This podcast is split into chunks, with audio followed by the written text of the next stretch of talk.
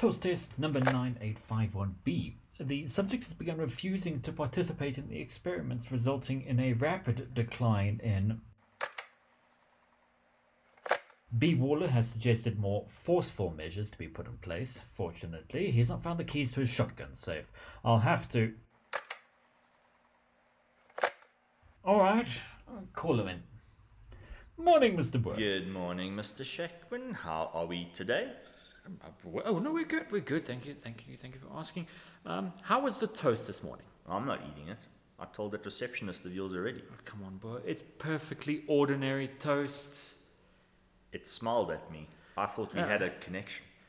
Yeah, that must have been old Jeremy drawing a smiley face in cinnamon. Don't worry about it. No, it was not smiling, and then it smiled. Ah, right. Seems Jeremy missed the memo on that one. It should have been simile toast. missed the I there. I'll have a word with him. You sure you don't want to try it anyway? Yet. All right, fair enough. Toasting the Zion, Shaka Shaka, and Michael Burr. Let's rather get into that. What have you learned this week, Mr. Burr? I had an interesting thought. I was watching something, you know, any sort of, uh, you know, laugh, World War II in color type stuff, and I was watching them paint a ship at in the just before a battle, and the famous story is the ship went in painted one side and not, and I thought they were not using rollers, so I thought, when the hell was a paint roller Okay, interesting Introduced. rabbit hole, yeah?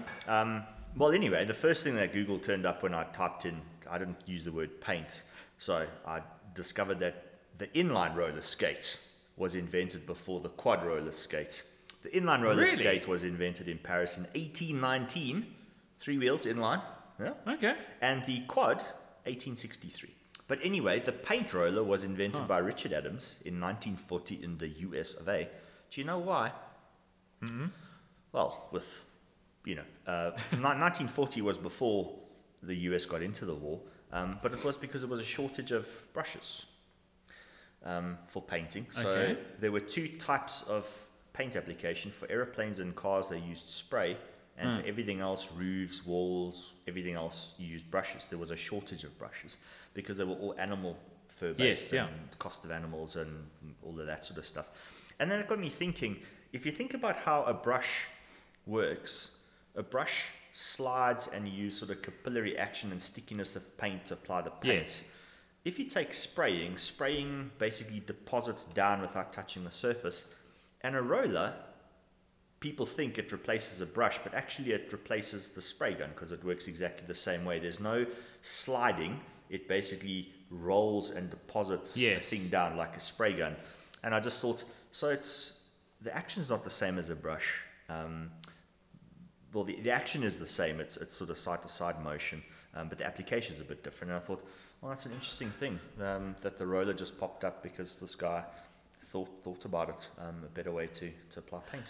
And it happens so often in design where you take it back to basics in that same way of one is rolling, one is sliding the paint basically off, uh, like you would a, a a vinyl sort of cover on something, Yes. sliding it off. And the other one is, is effectively just throwing it at the wall. Now, this is not.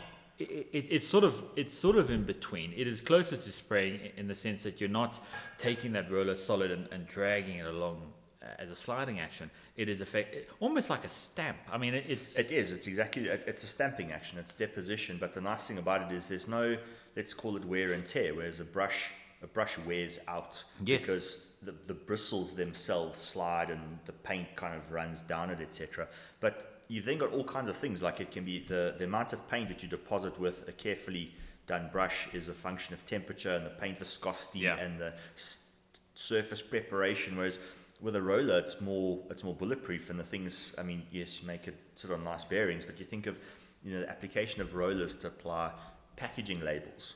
You know, you think the, mm-hmm. the paint rollers and stuff like that. Roller technology is flipping incredible when you start to think about it. Yeah. And it, it came out of, of, of a shortage of Exactly, the yeah. status quo, which is an interesting uh, interesting Uh, thing. one thing it's sort of having been, you know, everyone I think at some point mostly has certainly by their by their thirties at least has painted something. You've painted a house or you Yes. painted a wall or some, some sort of that sort, and it's a, a paintbrush. Okay, cool. You, you, you throw it in your, your tin or thinners or, or whatever just to, to let it soak, let the stuff come off, and it basically Yes. wash it out afterwards. A roller is a much more difficult bloody nonsense to get through. Yes. Um, and the one video I saw, and it was it wasn't anything special. It wasn't a new gadget or anything. It was just a ring of metal with a handle at the other end, basically just twisted round into a ring. Put it in, you just push it through. So the ring is wider than the, the sort of inner Right. diameter of your roller, but inner, and then just basically just squeezes all the paint off. It'll still be some left and Yes. things. Don't do that with a foam roller. I have them find Yes. out because the foam just tears and you rip everything to pieces. So yeah, you need. I mean, the next roller was clean, but that's because it was new. Um, having to do that. All right. And we're not going to design something which is a mixture of a quad roller skate and paint rollers. We're not going to do that today. What I'll are we going to do ah. today?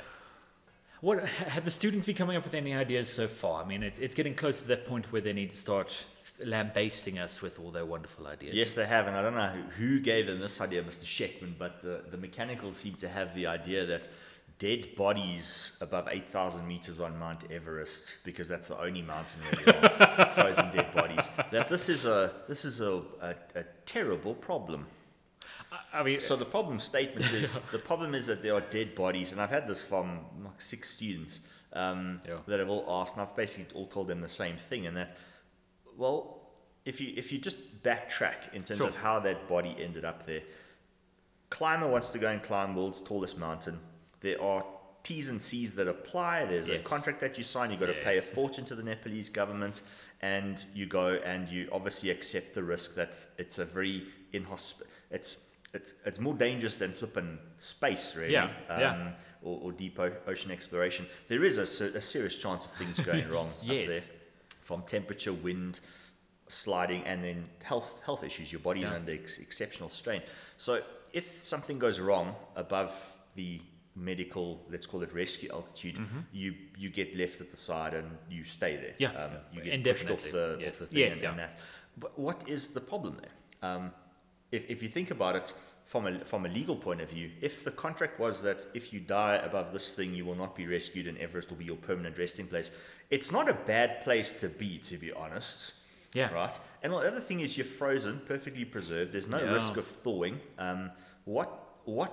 There's no risk of bacteria. There are not vultures up there that are going to go and eat it. There are no maggots can't live. What is the problem? Well, it, it, it is interesting. I, I mean, I'm not doing this off the top of my head, but there was a because there are. I mean, global warming is a thing. Deny Yes. as much as you will. Um, there are cases where some parts of, and I don't think it was necessarily Everest, but some of the mountains, in that the, the caps are melting, those bodies are now accessible. Yes. So, in the sense, not that there are dead bodies as a problem. Yes. And I mean, I think still, even then, it's not something that we should really be going into as a fourth year project because there are solutions. You know, it is now accessible. You go up, you fetch it, you bring it down.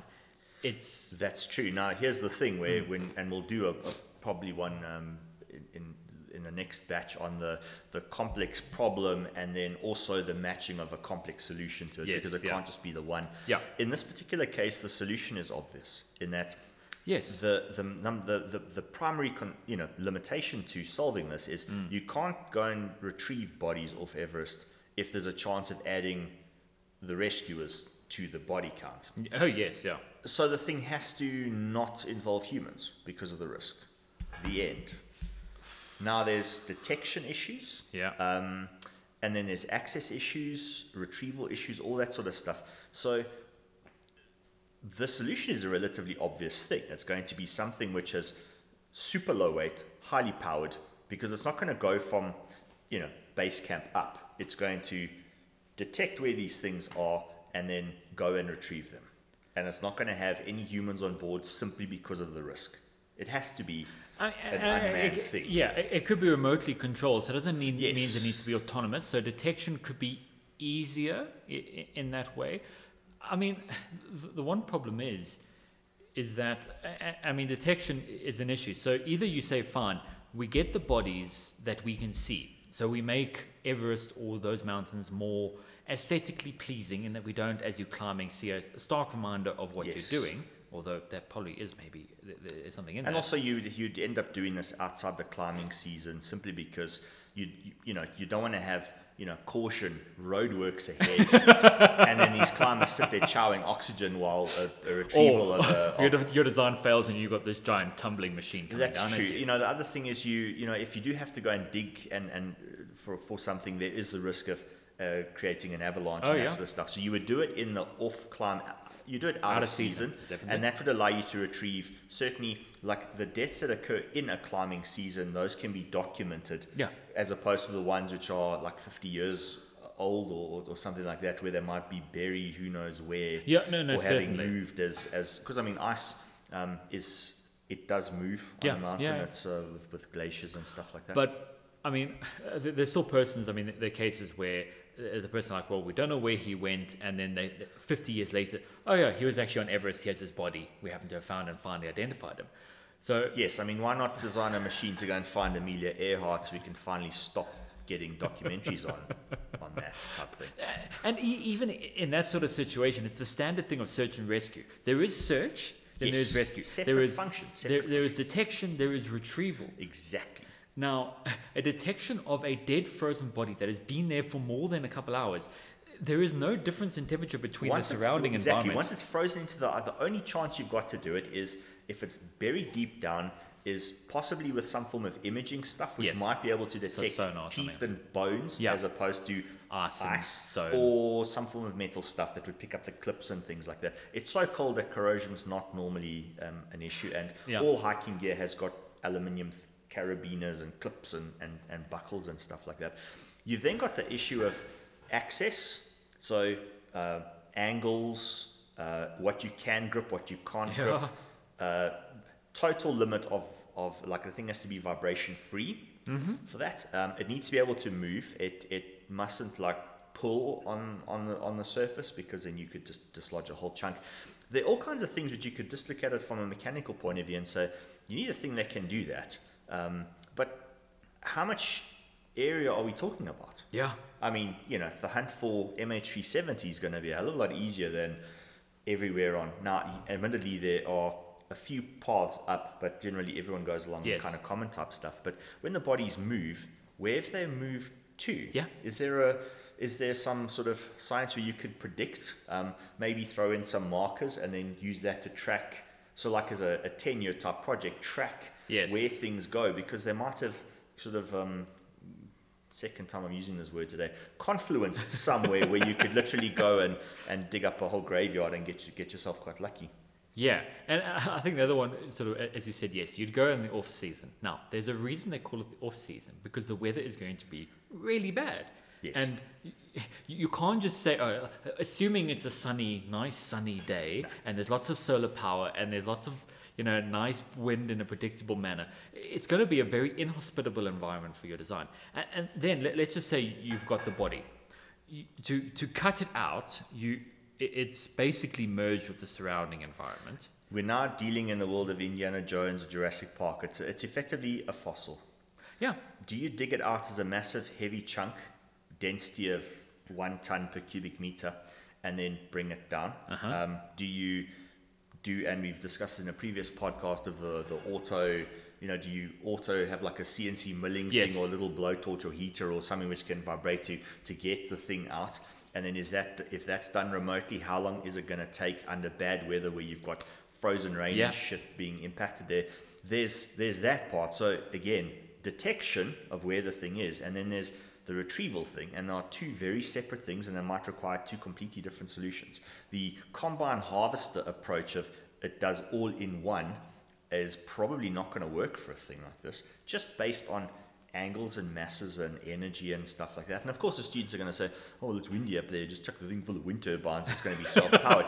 yes, but all the energy that you extract out, that's a resultant force which is going to be pushed somewhere else exactly. um, which is what exactly what you don't want to do. Um, There's also the thing of like extremely cold temperatures. So things like um, you know the, the actual use of like rubber to make it, bellows and things like that. Not not great up there when it's like in the jet stream of minus Yeah. 70 or minus 80 or something. So it's uh, you know you have to and, and this is the thing. It's very easy to say, oh, I'm just going to design a machine to go and get it. Yeah. Okay, well, h- how? And and uh, it's not a solid block of steel. It is technically it's an organic piece that has been frozen. And what happens to frozen stuff when it's disrupted too much? That's right. I mean, I suspect some of the bodies are going to be in in chunks. You know, if, if there's a, a, yeah, if shift there's a shift, it can be in chunks, or when you're taking it down, it's in chunks. And if you're starting to argue the problem comes down to, say, religious aspects where the body needs to be treated in order to be buried and, and- so on and so forth, or, or whatever um, religious doctrine, fine. But if you're then bringing it down in chunks, here's the head, we got the, the hand stuck halfway up and stuff, you've created a bigger problem. And y- yes. it's, it's not something you can just ignore. You can't say, well, hopefully it'll stay all together. You know, it, it affects your, your retrieval means, it retrieves your, your, your it affects your collecting or, or like dislodging means. It's Yes, I mean, to me, this is one of those things where you can break it up into the series of, let's call it, op- operational steps. Yeah. And several of them are good uh, isolated systems, which you are, are fairly complicated. There, there, there are multiple systems in it. So, just for example, um, if there's a, a vertical face, just keep getting a thing to stay there, that is a mechanical engineering design. yes, Um, yes, it might it might use some aero type stuff, which is fluids, which is why Mm-hmm. it's mechanical. Um, but there's the world of fluids, there's thermo, there's applied mechanics, there's all that sort of stuff.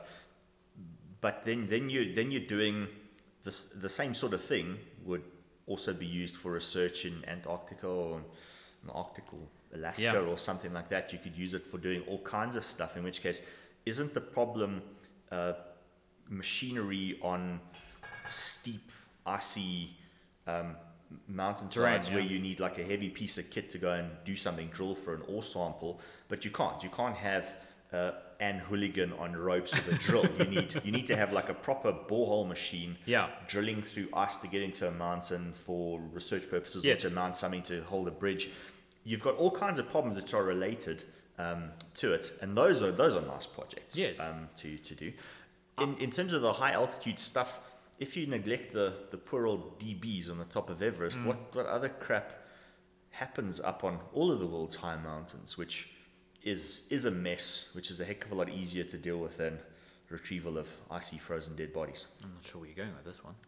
All the crap that they leave behind. Oh, the yeah, oxygen actually, yes, bottles yeah, that don't no. make it down, and you think, okay, well, there's there's something where you could do where mass is not really a problem.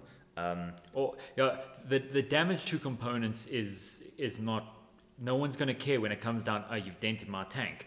You you've caved in my friend's skull in your, your pickaxe method. Okay, I, I'm now quite upset. Yes, no, exactly. Um, and I think there was an image I saw the other day of the top of Everest is just covered in flags and Yeah, so a little bit of a little bit of a cleanup there. If you listen to the previous podcast, there's a thing of cans and things. Yes. Mm-hmm. There's oxygen cylinders. There's medical stuff. There's wrappers. Ah, there'll be chocolate bar wrappers and empty cans of Red Bull. You name it, they'll be littered up there because Yeah. you know when you're up at eight thousand meters. Taking your junk home with you is the least of your problems, to be honest. I mean, it's not like there's going to be a park ranger with, like, excuse me, sir, you've left this top of this pristine mountain in an awful state. Please tidy up. Um, that's not. There'll be flipping tent pegs left behind. There'll be buggered up tents.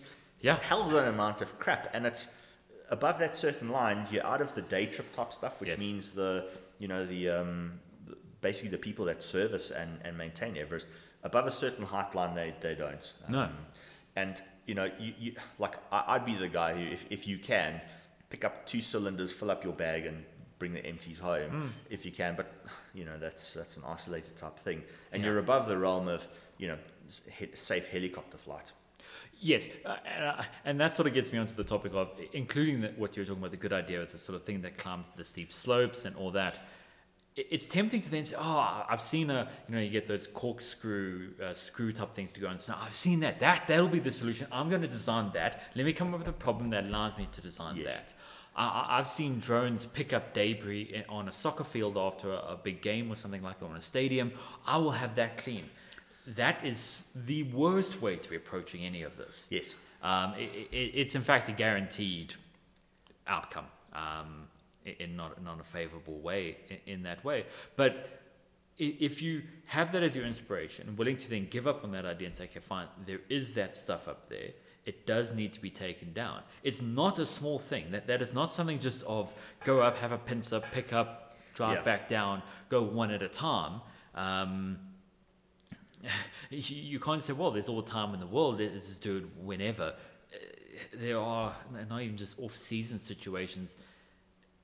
That design requires some very careful, non non um, obvious practical thinking. That's right. It's a bit like the sort of beach cleaning type stuff, you know, everyone assumes it's a flat level, very f- sort of s- gentle slope beach where all the garbage is up on top and you just have this rover and it goes around, it detects and it picks up. Yeah. Well, that's true. There'll be some parts of Everest that are like that, but Yes. you now have to factor in gale force winds, Yeah. freezing temperatures, all kinds of stuff, slippery type stuff, um, different grades of ice and Stuff getting buried and then half exposed, and I mean, that's, that, that's right. I mean, I don't know if you were to have one of those oxygen tanks, which is now frozen into the ice. You know how much? If, if it is perfectly aligned, so we've got a scuba tank where you basically chuck it into the into the ice. How much pull force if you were to just grab it and pull? What what is required? Um, okay, Yeah. well, I, I don't really know. And what happens if it's skew? And you know, the, I can see this machine leaning and then pulling, pulling, pulling, and doing a proper wily coyote thing, and then whoa, off it goes off the side of Everest. Watching a machine. You can watch the machines come rolling down and get lodged in, in the kind of um, and, and, and, the thing is, you so okay, cool. So let, let's say you then say, okay, fine, we'll apply a current to the tank, which will heat the tank, melt the ice, and allow it to be pulled out. Wh- what about the flags? What about the, the the the lines and stuff, the ropes and things like that? You can't just say, fine. The problem is tanks, and I'm just focusing on tanks.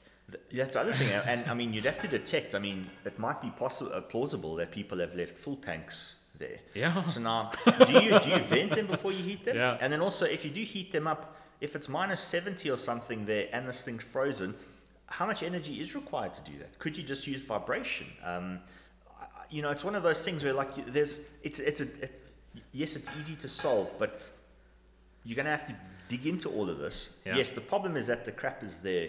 Okay, is it is it a good idea to go and collect it and do a, a cleanup at the end of the season, or if there's a disaster, wind destroys tents and stuff, go and do a tent cleanup when when the weather's um, died down. And and if so, you could say yes, let's go and do that. And then there's the thing of you have to really, and this is the thing that, that students don't really do. They don't really unpack that that part of the problem before there's a URS, which has got the wind, it's got the ice, Yeah. it's got everything that you need. But the practicalities of just think the thing through um, without coming up with solutions for it, but just like really, really, you know, oxygen tank that's buried. Okay, how what is required to get it out? I mean, I, I got two things. I I think there's two problems. There is danger, to, there's sort of harm to the environment due to stuff there. And you'd have to prove that that is a harm to the environment. There's no living creatures there that are eating your rope. Yes, there's nowhere for the snails at the top of Mount Everest to go and mate. exactly. Yeah. So if you're then saying it's from an aesthetic standpoint, which I think is a fair argument, you could you could make that. Then the stuff that is buried, leave it buried. Yes, because aesthetic by definition is visual. Exactly. So is it a case of we don't need to actually retrieve anything? We just rebury it. So there's a tank half exposed now. Just bury it further. Cover it Bury it further, yes. and freeze it. T- yes, take up a nice thing that's got some uh, water and a, and a Yeah. spray nozzle and just, just cover it up so you can't see it anymore. Make it safe. Make it part of the frozen stuff so that it cannot fall out or, or anything like that. Top that. up the, the, the top of Everest. Give it a bit of a, a new coat of ice and, and snow. Yes.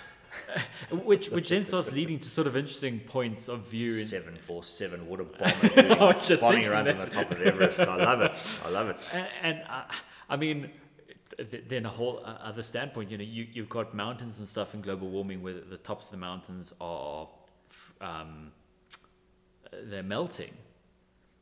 If you topped it up, is there a, a I mean, other than a sign of, of impending doom, is there a, a negative impact on the environment because of that melting cap? Can we re-top it up and then do top-ups every now and then? What about the thing of, you know, if if there's a problem with sort of evaporation and, and water storage, what about using the world's high peaks? If you pump if you pump a whole lot of water up there and you you freeze it there so it can't evaporate, like for a rainy day. You know? Mm-hmm. Yes, like if, yeah. if, if if you need to go and drop some bombs and avalanche comes down and that'll melt and that'll fill your dam as like an emergency reserve. And, and, and here we then you've really got to be careful because you can't then say let's do that on Everest because a do we bomb while people are climbing, but also No, you just stood out of season, Mr. Shetton. I mean, come now.